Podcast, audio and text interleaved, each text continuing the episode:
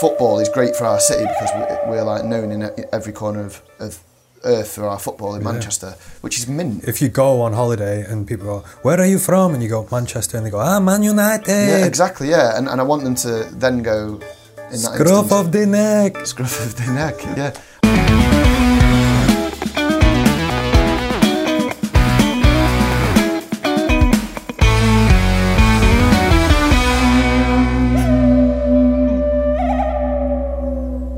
You all right? Welcome back to Pretend Ship. I have in here with me today uh, the boss man at record label Scruff of the Neck. It's Mark Lippman. Boss, I think boss man's the, the right one for the. I'll take it. Yeah. I almost went Mark Lip Dog Lippman. Do you know when I was uh, when I was like 14 and I had a tag? It was Lip Dog, L I P P Yeah. D O G G. Double G as well. Double G, mate. Yeah, like well, Snoop Dogg's double G. Yeah, And I'm double P, so double P, double, And- double N as well. And do you have some uh, little freestyles you could? Mate, when I was younger, honest to God, it's the most. It's it's really embarrassing, obviously. And people look at would would hear this now and be like, "You sad fuck." But um, I'm allowed to say fuck. You can't swear on this. No, you can swear. You can swear. Uh, yeah, well, I'll get out. Well, I don't know. Is it? pants, my, uh, my Fucking hell. I used to. Uh, I did. I went through a period where we were drinking on the streets and that, which is now what everyone does. But when we were kids, we'd go to like the rec, the recreation ground, and we'd have like me and my mate used to drink like cans of Boddingtons with you know the widget in it. Yeah. And, like, everyone else was drinking like WKD and like, what the fuck are you drinking Caffrey's and Boddingtons for? But we liked it. And uh, we used to go in like some of the scallies used to like beatbox and rap, and um, every now and then I'd have a go at it. Yeah. I was quite good at it. Like MCing. Yeah. Like when I'm on a mic, bit a bit of It was like no, that. it was more like it was like I'd say it's like spoken. It was nearest to spoken word. No way. But it was like it was like in, in that environment. But I wasn't very good at actually, you know, like the phonetics and like, What were the sort the of? G stuff. I was more good at like the rhymes, like funny rhymes. So I'd do like you know, like rhyming about the mum or something, you know, that old chestnut. Okay. Those were the lyrical themes. There's it. absolutely no way on God's green earth that I'm gonna rap for you right now. Well, we'll see how we get on. Perhaps later. Yeah. Um, speaking of drinking in the street, you. Uh, I don't know if you mind me saying you're a little hungover today. Are you? Yeah. How How is it? I've not been out for drinks yet. It's like uh, one massive stag do or something in town. It's like um, on Edge Street, you know, the uh, the street.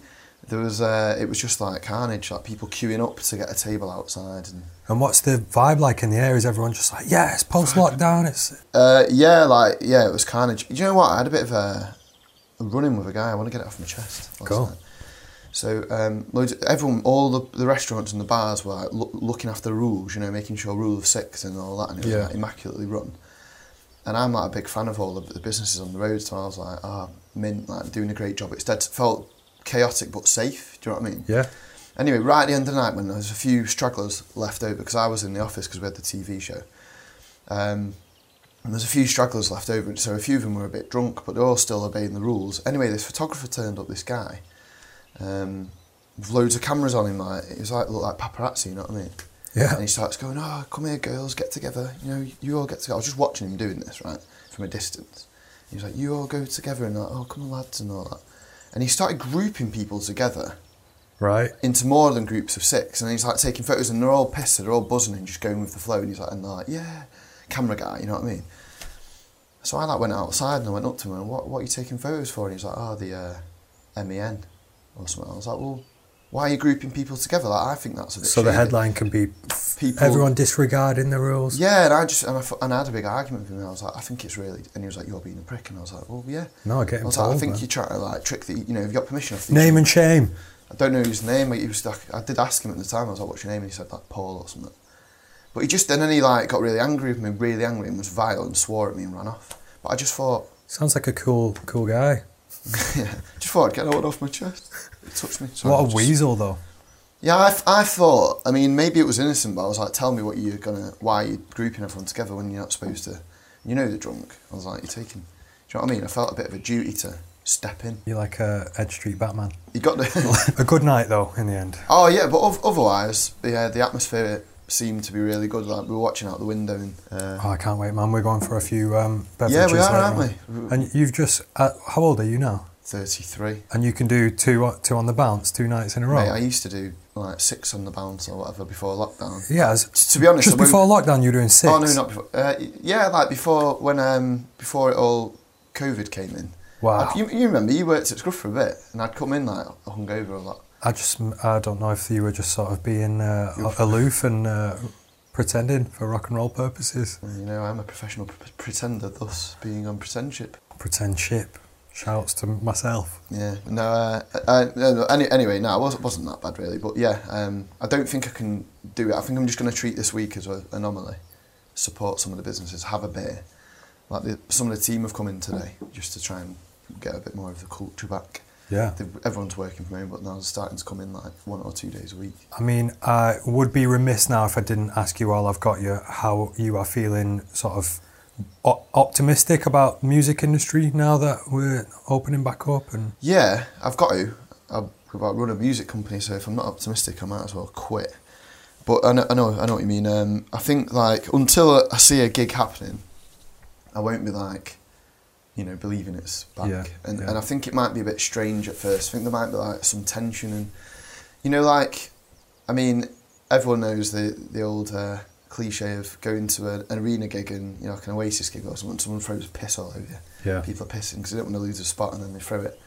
And like the thought of that now is like mental. barbaric. Yeah, And like crowd surfing, like sweaty people going over you and being singing dead loud next to each other, a lot of spit going everywhere. Yeah. People are going to be like diff- a lot different. Like So just generally. Are, you saying you're gutted that you're not going to be doused with piss at the next gig? yeah, well, to be honest, it's part of it. You take the rough with the smooth, don't you? Like the getting kicked in the head by a crowd. That is what it's all about, I think. covered in piss is like part of the part of the charm of the gig. In it, it it's a bit like um, going back to uh, the dark ages or something like you know, going out in, in like a tribe and like hunting in you know in a in a like caveman times or something. It's like feels like a bit tribal and a bit like uh, That's interesting. Is that how you see it? You think that people are connecting with like a more primal component of themselves?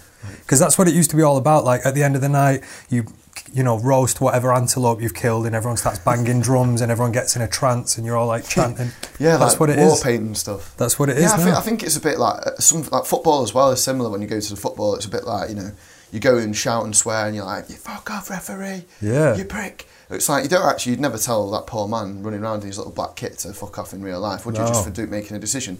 And it's like like at, um, gigs, you wouldn't like jump around and like get sweaty and like you know scream and shout. yeah, like, it's almost like a, a safe environment to to sort of address something that is dormant in all of our wiring in our DNA that Yeah. needs to be addressed, but w- there's no way in modern society that we can do it. So we've created these football escapism, yeah, like uh, yeah, it's tribalism and escapism because like football's particularly tribal, isn't it? Like, you know, a mate of mine came in the other day who um, uh, he'll remain anonymous. I don't think his dad had mind, but uh, he'd, he'd come in because he was he was doing a job for me, bringing uh, the jukebox. You've seen the jukebox, Yeah. and he was bringing it on his truck. Anyway, his dad and his dad's mate, who they run this building company with, came in, and uh, he's my mate from school, so I knew his dad. I'd not seen his dad since I was fifteen or whatever. So he came in. He's the nicest guy, but he's like a bit of an old punk, and he used to be a football hooligan. He used to be in the Man United like hooligan firm or whatever. Yeah. Um, and he got telling me about the stories of, I mean, of when they were going round. Oh, regale us, man. Well, uh, yeah, like, so I asked him at the end, this was horrible, man. I asked him at the end, I don't know if I'm allowed to say this, but fuck it. I was like, why did you stop doing it um, in the end? And uh, he said he saw someone get a sword put through them. Like, Holy shit. I was like, that, and it's not funny, I'm, I'm nervously laughing. But it's like, that's the extreme of it. I'm not condoning that kind of tribalism, but like, that's the sort of thing that uh, it, extreme it can go to in terms of like yeah. what people turn into at these Yeah. things. I like to, you know, our gigs and our, you know, when I go to the football, it's like a fun thing and it brings out the best in you in the best raw state, but that's like the, the really dark side of it. Guess that can happen at gigs as well, like mosh pits and stuff. You've heard tragic, uh, and people with drug, drugs and stuff, you've heard people. Did you were you ever a, a mosh pit frequenter back in the day? Nah, man, not really. I, I'm uh, a bit of an indie kid, really. But when I was younger, I was Yeah. like, you know, early Arctic Monkeys and Oasis and stuff and that. But I didn't really go to. I didn't really like the big mosh pits. What's your Bit of a wuss. So there's you can always say, oh, there's the, the guy who stands at the back of the room and just sort of nods his head, and then there's the guy at the very front, and then there's this person that person who hangs out near VIP trying to claim that they, do you know what I mean? There's all different roles, and you can see these characters. What's your role when you're at a gig? I'm like uh, just outside the pit, so sort of I'd say not the, quite the best seats without um, without fear of a sword being brandished on you. yeah. Oh man, I wish I'd never told you that story. It's actually brought it all back now. It was like harrowing when you told it. There's There's- some funnier stories about getting beat. A guy got um, locked up in my hometown for bringing a sword to a fancy dress party in costume. So he was like a gladiator or something, and then stabbed someone with a sword.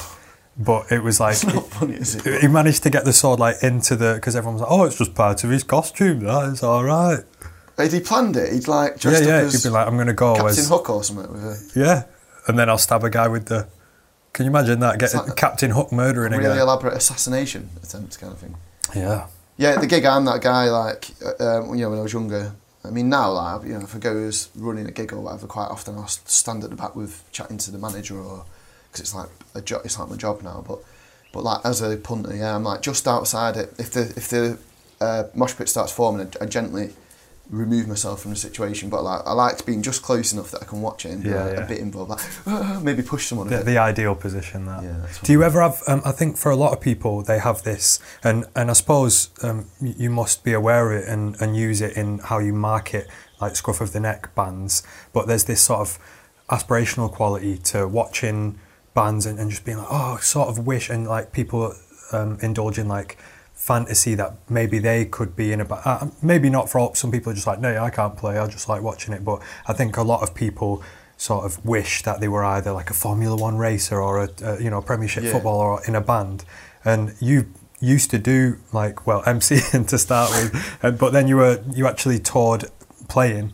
Um, so do you ever you watch you're surrounded by it all the time? Do you ever go oh like I wish I'd sort of stayed in it and Yeah, yeah, kind of. Uh, So when I was, I wasn't in a touring band. We, we were in like a local band, but I just got obsessed with yeah, but you went round like the UK. well, I right? booked. I basically right got obsessed with my MySpace page, and I want, and I had there was a band in Manchester that I was kind of in a friendly rivalry with, and um, I was trying to have more gigs on my MySpace than them. Yeah. So I was obsessed. I was like, I've always been a bit obsessive. So I was like obsessed with like success of, of my MySpace gig listing. I always wanted like forty gigs, right? So we took anything. So when I say tour, it was like going and playing Blackburn Cellar Bar or That's uh, touring. M- Mi- Middleton. Um, I suppose it is really, yeah. Middleton Carson's Bar. We've ca- we've played with Catfish and the Bottlemen once. Yeah. Supported them, and then I did the sound because the guy, my mate who was doing the sound, it wasn't the sound guy. Neither was I, but I like, and he pushed the PA. Up I bet you got a few claims to fame, like a few little like, well, actually, we were the first. da, da, da. Like, have you got a few more like that? What as a band? Either that or just like. Oh, I um, always claimed to be the uh, very first person to um, make uh, Doc Martens fashionable in Manchester. I say this to loads of people, they get dead annoyed. Like, That's "Oh, like you fuck." I, I wrote the lyrics to Roxanne down on a napkin, and then Sting found it. Like, yeah, it's like that. Well, like- Doc Martens. I remember like uh, when um, I'd like my mum was talking about them from like the seventies or something, and I just found it like really cool.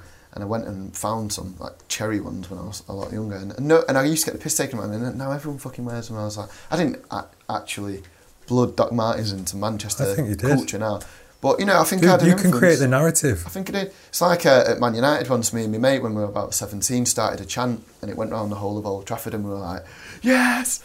You know what I mean? It was. I remember it was a Diego Forlan chant. It was like, Yeah. Diego, whoa. And it just started going and it was like, ah, ah, and then like 75,000 people, or minus the away fans, were singing it. And it was like, it's like that. Like That the best, good, the best thing I ever achieved was that. Do you reckon?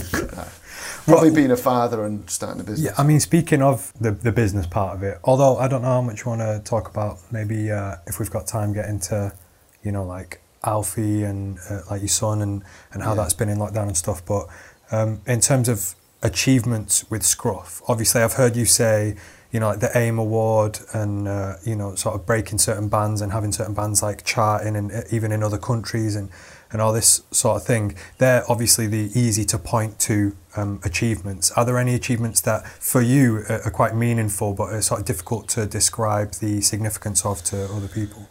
Um, Like you, you Good think, question, man. Oh, he's got me. He's got me now. Uh, the, the, the big moment, like, so we had a band in the uh, on the TV show on Twitch last night at the office called the Slow Readers Club, and um, sorry, I'm getting a bit lispy because when I drink, my tongue swells. Take, up take a something. take a drink, man.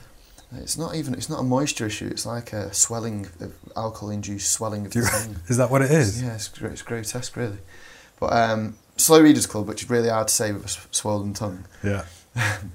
we're uh, we're in last night, and uh, they're like the most important. I think the most important band in my career that helped me get from hobby to career. Do you know what I mean? Like, so Scruff of the Neck when I started it, I didn't just like go into it and get investment and do it. I built it all up with my bare hands, like along as a hobby. And I just every time I made money, I put it in a bank account, and And it was for fun at the beginning, or were you were you seeing like, oh, this has got legs? This yeah, it was gonna- like fun, and also like I like to. I just you know like when I played football, I always had silver boots and took the free kicks and wanted to be like the showman, even though I wasn't always the best player, but I tried dead hard to be. yeah, And I think I've always, and I was in a band that I think I've always probably wanted to show off or something. That it must be that like, um, and uh, I think having, I always liked having like something like my football or it's like a hobby really, and um, so I was like, oh, I fancy doing it, but then I was like, you know, I was like, oh, I wanna, I wanna grow something. I wanna like develop. I used to play like um, computer games like. Uh, Roller Coaster Tycoon, and I used to build like the most amazing, immaculate parks. And I'd have the save for like I wouldn't stop and create a new one. I'd build it and I'd be on it for like you know like 250 computer years or whatever. yeah, yeah. And then I'd, I remember once leveling the map, like making enough money that I could like there was like all these mountains on the map, and I leveled it all so my brothers could go and just have like a sandbox mode, go and make whatever part they wanted with infinite money in a flat terrain, and uh, that kind of is what I was doing with Scruff of the Neck. yeah, I was like building the park. I was adding little bits like I added in a ride there, and you know what I mean. This is the analogy. it's a good analogy. And I was building building my empire like bit by bit, and I just the more I got into it, the more I wanted to build it. Um, so it was a hobby, but then I knew it could make money because people would come and pay for drinks, and so I realized I was like, well, people are going to buy tickets for this because it's good. They want to come, and, that, and that's where you make money. It's quite simple. You sell, sell sell tickets to an experience, right? Is kind of a big part of my business still. Um, so anyway, going off on one a bit there, but uh, Sl- Slow Readers Club. The moment was uh, there's many of them, but the real moment I felt like was when we sold the Ritz out with readers. Like we talked about, I talked, had a little chat with the band last night and reminisced, and it was like dead nice talking about it because um, you know that band always they, they put a lot of faith in me because they, they were they'd been playing in bands for years and they were they, they had a bit of an underlying respect in Manchester, but they'd never sh- strategically quite nailed the growth of their audience because they'd been doing too many gigs or whatever in Manchester at once. They'd had have Right. like five on sale. Um, anyway, And they that, played. that's not a good thing. No, you should never. You should only ever have one show on sale in, in one place at a time. Okay. Because otherwise, you spread your fan base. So you want to sell them out and create a fear of missing out, don't you? Okay. So it's like right, sold out. You can't I come mean, down. yeah, People no, are a lot of these things will be um, common sense to you, but I, I think for new bands like that, so I often interact with new bands who just you, you have to explain things like that to them, and they go, "Oh yeah, you're right, yeah, yeah." And so I think there are some counterintuitive things that are just sort of common misconceptions with um, bands that are first starting out. I'll elaborate on that Yeah. for you. Uh, but the, the gig anyway was that that was the moment. It was we'd built them up and we'd, we'd got them from a pub in Chorlton. They've got I've got this artwork in the office and it says Aaron the singer had written a cheers mark from a pub in Chorlton to this something like that. It's a, a sold out Sick. O2 Apollo yeah, poster, massive in a glass frame, and he's written it with silver pen. And it's just I look at it every day and I'm like, that's what happened with Scruff. It was like from a, I started it in a pub. It's like from a pub in Chorlton or from a pub to this. That's like every day I look at that and I'm like, that's what I did.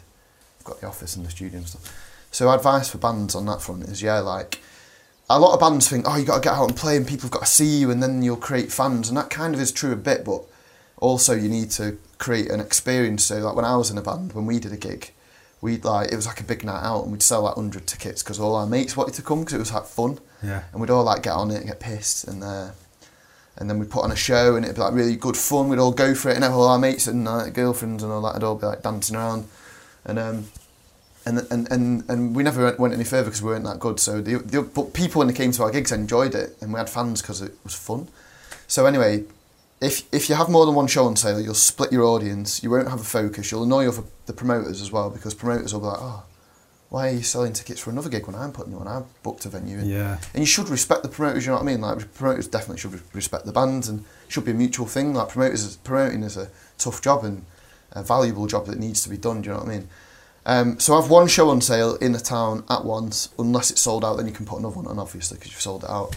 But really focus on making that an occasion, and then make sure everyone that goes to that gig, your fans, and then the new fans that you'll touch upon, the people that maybe come for another band or the new fans, make sure they're there and it's full and it's buzzing, and they're like, "Wow, that Shaolin Peak gig was amazing.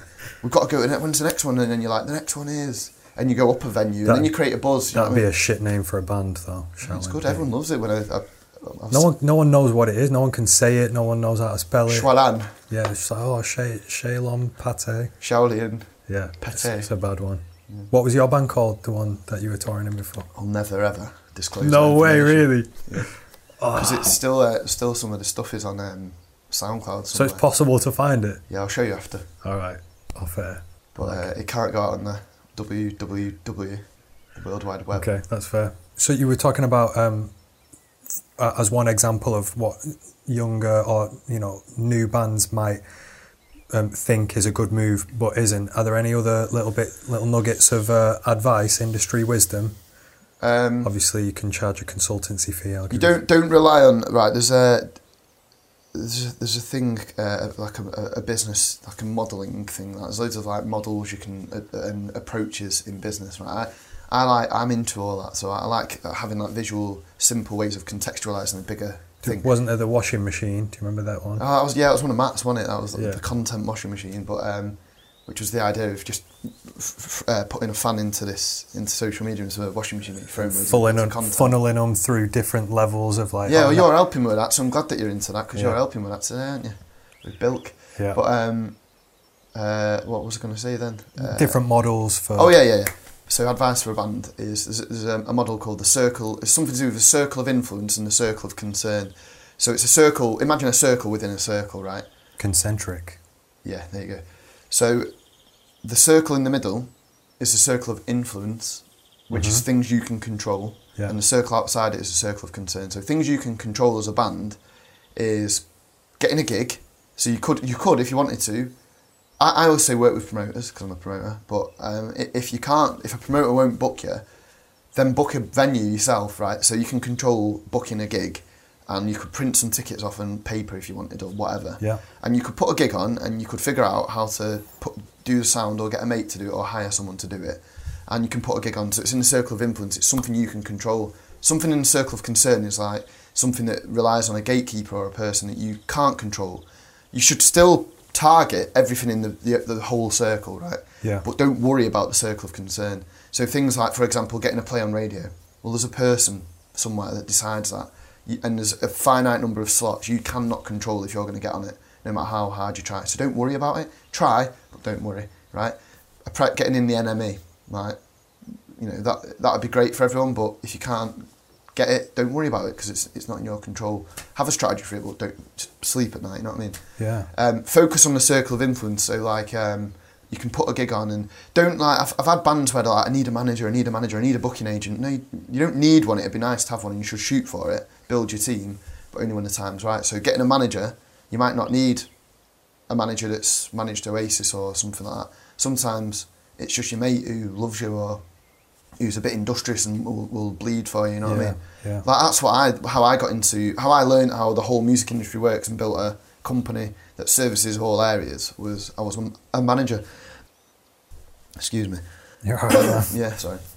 So uh, I was a I was a manager and um, I, I just figured out how to manage bands. I didn't know how any of mu- music industry worked. I never had an education in it or anything. Didn't go to music college. Didn't work for a music company. Just figured it all out. But because I was really hungry and tried really hard, and hopefully the bands or the testers that I've managed, like I, ne- I was relentless and never stopped learning and fighting and meeting people. Yeah. Um, and bands can do that themselves, is my point. Um, you don't need to rely on something you think you should have. Just go, go, go. And all that matters is fans. Yeah. That's all that matters. Your mum can be a fan. Your best mate can be a fan. Uh, uh, you know, I know everyone wants like new people they don't know, but why? Like, why can your fan base not start as your friends and your family? Because you can control that. Yeah. Because you can ask them if they'll come to the gig. Do you know what I mean? You'd be like, do you want to come and watch the gig? Then it'll be fun and it'll be nice to play to you. You know what I mean? It'd be My- weird. my- it'd be weird not to have those close friends and family as your initial fan base because that's like when you meet someone and they've got no best friends. You're like, what are you some sort of weird snaky person then like where, where Yeah. where's your little core unit so if a band is like not popular in their hometown or whatever you're like well what what moves have you been have you been making like how did you begin if there's. You no should. Fo- that's a good point you've made there. Focus on your hometown because you can. Um, sometimes you get bands that form at uni, and that's really good because one might be from Leeds, one might be from Manchester, one's from London, and one's from Bristol.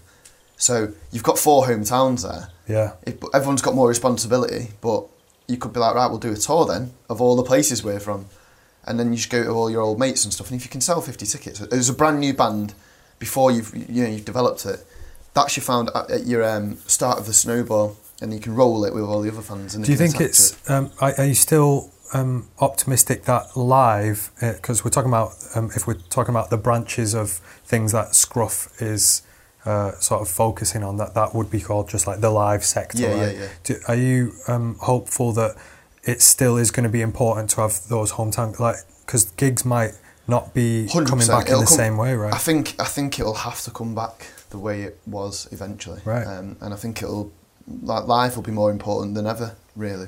I think there could be a good renaissance. You know, people just right. Well, we've taken a year, however long it's been off. I'm I'm never going to spend a night in my house ever again. I, I think I think um, yeah I think I think people I think people still go to gigs but they'll appreciate them more. So maybe like uh, y- y- you know some people might go to less gigs. I, I maybe I don't know it might be a capacity thing but but if I think if people can can go to less gigs they'll then spend more money and time and energy and like enjoy it more. Do you know what I mean? Yeah, like I think it'll be Savour less frivolous. It'll be more like that's just the way I'm I'm yeah. Before no idea, lockdown, but I think some uh, gig gig goers, who, who- habitual sort of gig enthusiasts, might have been a, spread a bit thin. You know, just like every night, and Yeah. then trying to go from one gig to another gig in the same night. And yeah Now it'll be a little bit more like, oh well, you, you know, in the way that say people will reduce their meat consumption because they want to, uh, you know, Yeah, affect climate change. People will be like, oh well, I'll I'll make sure COVID never resurfaces by only going to two gigs a week, but then I'll really save. Yeah, do you know, like, um, like I remember when I was like super skint. Like, I'm not bloody flush by any means, but like when I was younger, and I was a student, and I'm like from humble background, like uh, you know most people, and uh, I had no fucking money. And then you go out. If you go out with twenty quid, I remember going out with my brother. Right, we and we, we had no money. He was like seventeen. I was like twenty one or something. James, and um, we were we had no money, but we wanted to go out. And he was like getting into nightclubs, so I'd take him because I was a student. I was like, I'll take you to nightclubs yeah, and we had no money, but then we played. We were very good at FIFA. Me and James are very, very good as a team at FIFA. I've we nearly killed it. each other. I've seen it in the Have flesh. Yeah, we're very good at it, right? We've, we're like telepathic. We've been playing together since he was like a tiny little boy. You know what I mean? Like, uh, I taught him how to play FIFA by just telling him to press shoot when I crossed it in, he'd head it in. When Yeah. he was like tiny, you know what I mean? So we're like telepathic on it. And um, anyway, there was this this time when, and I've got a point here, which which is that people will appreciate the nights out more and they'll save the money and then they'll. But we were skint, and but we wanted to go out just for the sake of going out, and we had no money. And uh, anyway, he had these two mates that fancied themselves at FIFA and they were like, really good, they reckoned. And then we were like, right, come and play us and we'll have a bet. We'll do best out of three and we'll put 20 quid down each. So Yeah. it was like 40, you know, what, 40 quid on each side. And, put, and uh, we ended up playing them and uh, they were really good actually, but we ended up winning with like a last minute goal. Like from, I remember it vividly. Andres Iniesta, Barcelona. James did a short corner to me and I cut out to the edge of the area and bent it right in the top corner in the last minute and we we're like, yeah!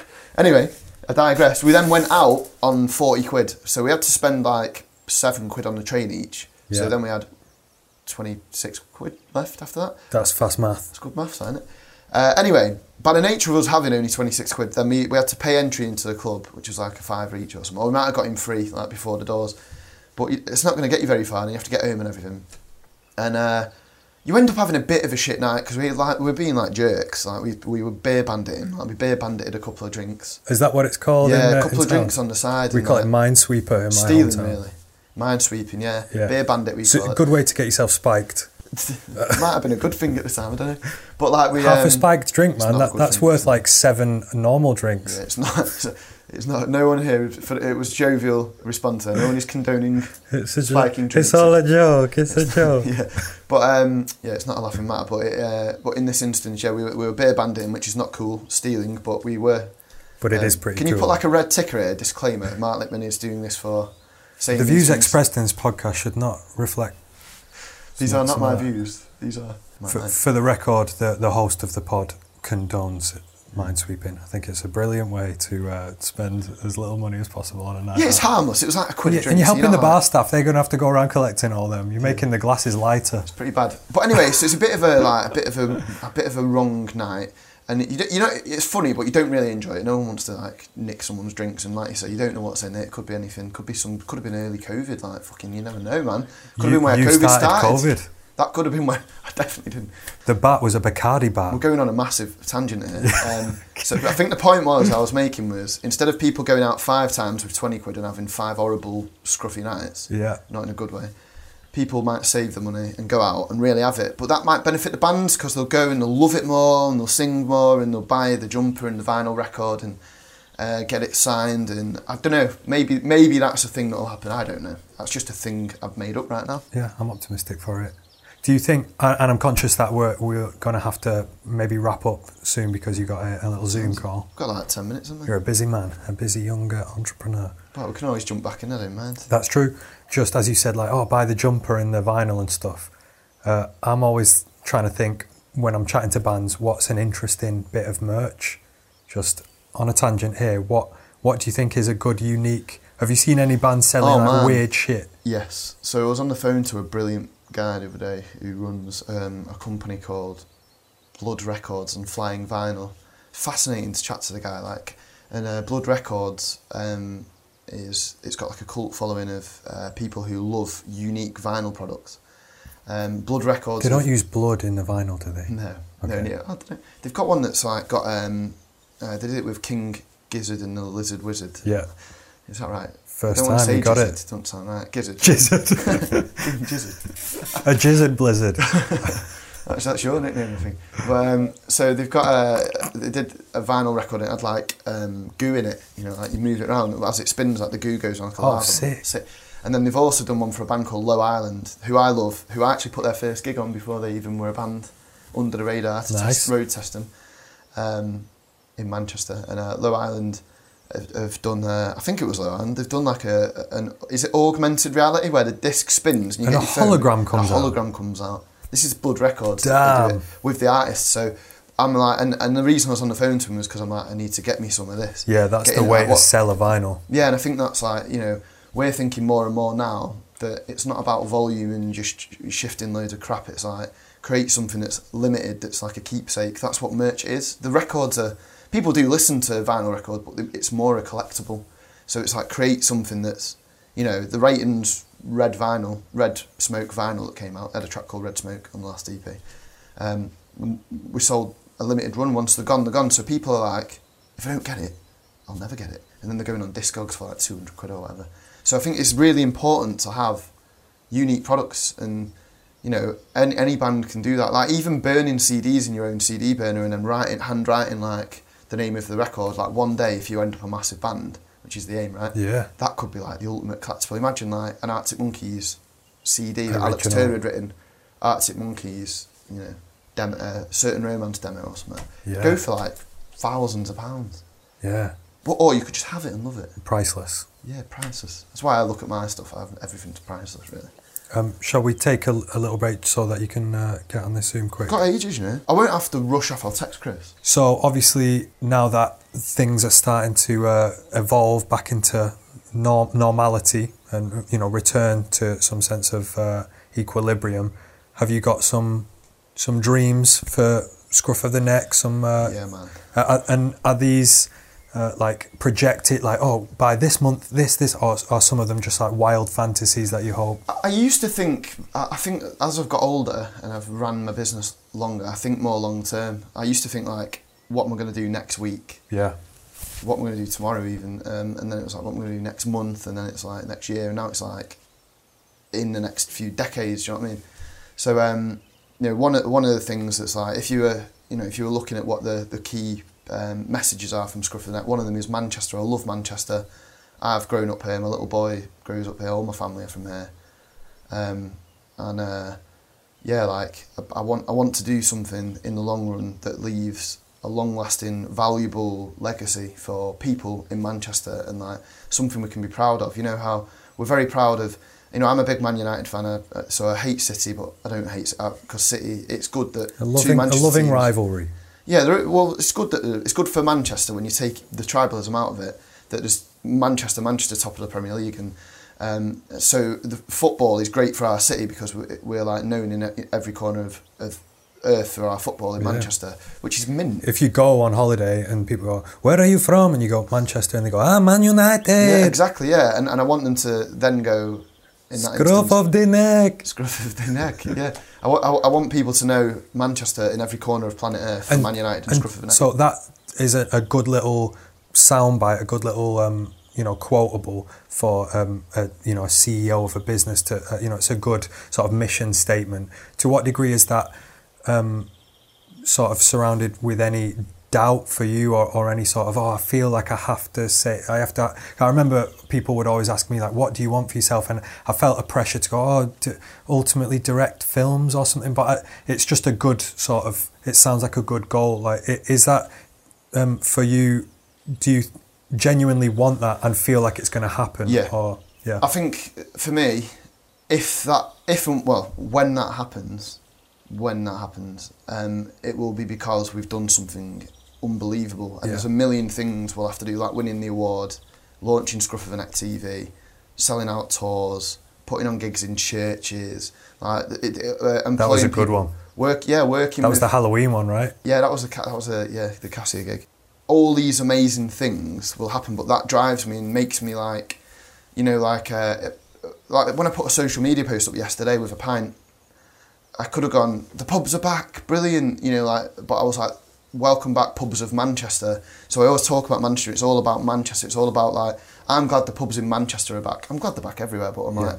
I, I, I hone everything in on that, and it's like a bit of a law of attraction thing where I'm like, like I think- manifesting it yeah, I want us to be, you know, we've got amazing music legacy in, in Manchester and there's great music companies here already, but I want us to be like, you know, known for breaking the sound of a generation, bands Yeah. and, um, you know, doing amazing things for people, like young people and unfortunate people. Like I'm getting involved in a, helping a mate of mine who's, who has an amazing project, uh, providing meals for homeless and um, I'm trying to help him with that, like just support him. It's his thing, but I'm like trying to support him with it and in and uh, just doing those kind of things that matter with that end goal. And it's not about money. Do you know what I mean? It's not like a one. That's not a monetary thing, or it's not about me. Yeah. It's just about Manchester, and if Scruff of the Neck can do that for good, city, then I can also hopefully inspire a lot of other people in other cities to, to think like that. yeah Because I've did it with my bare hands. And I can't see any reason why that wouldn't happen, considering the trajectory that it's already taken from having begun.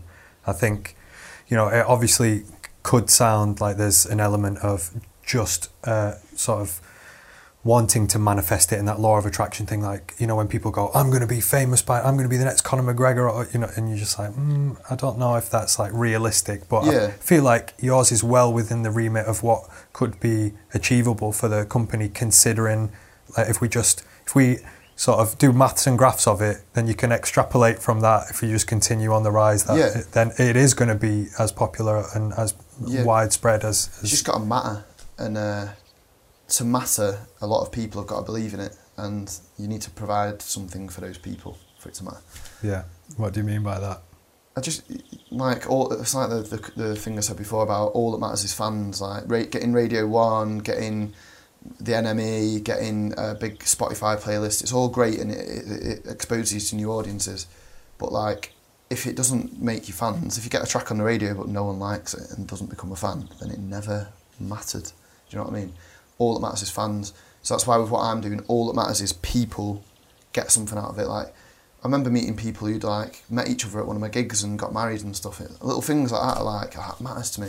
People I've I've had managed bands and I've got them from it being their hobby to being their full time job and um, you know I've played my part in that and and uh, you know got members of staff working the dream jobs and stuff and it's like that's what matters to me like that that we achieve that. And obviously I want to make money and and um, be, be you know provide for my family but it's not about that. It's about like it mattering. But I think if you if you make something that matters the money will come like the, the success will come if you make things that matter to people. Very well put, man. nice one. Um, well, yeah, I appreciate you coming, spending some time, man, and uh, it's good to hear a little bit of uh, behind the scenes and the plans and a little bit about the guy, Yeah. you know, behind I it enjoy all. it mate. I like watching your podcast. It's very weird I'll take that. I agree with in it. a good way. yeah, yeah. I think it's good to be strange. That's why I procure your professional creative services on a Yeah. frequent Yeah, basis. we've got a few collabos coming out and uh, in the you know a few Yeah. things that will be dropping that we've worked on together. But yeah, if anyone wants to make sure that they're staying abreast of all the uh, comings and goings at Scruff and uh, all the new shit, it's exciting. Lots of plans, obviously, and a bunch of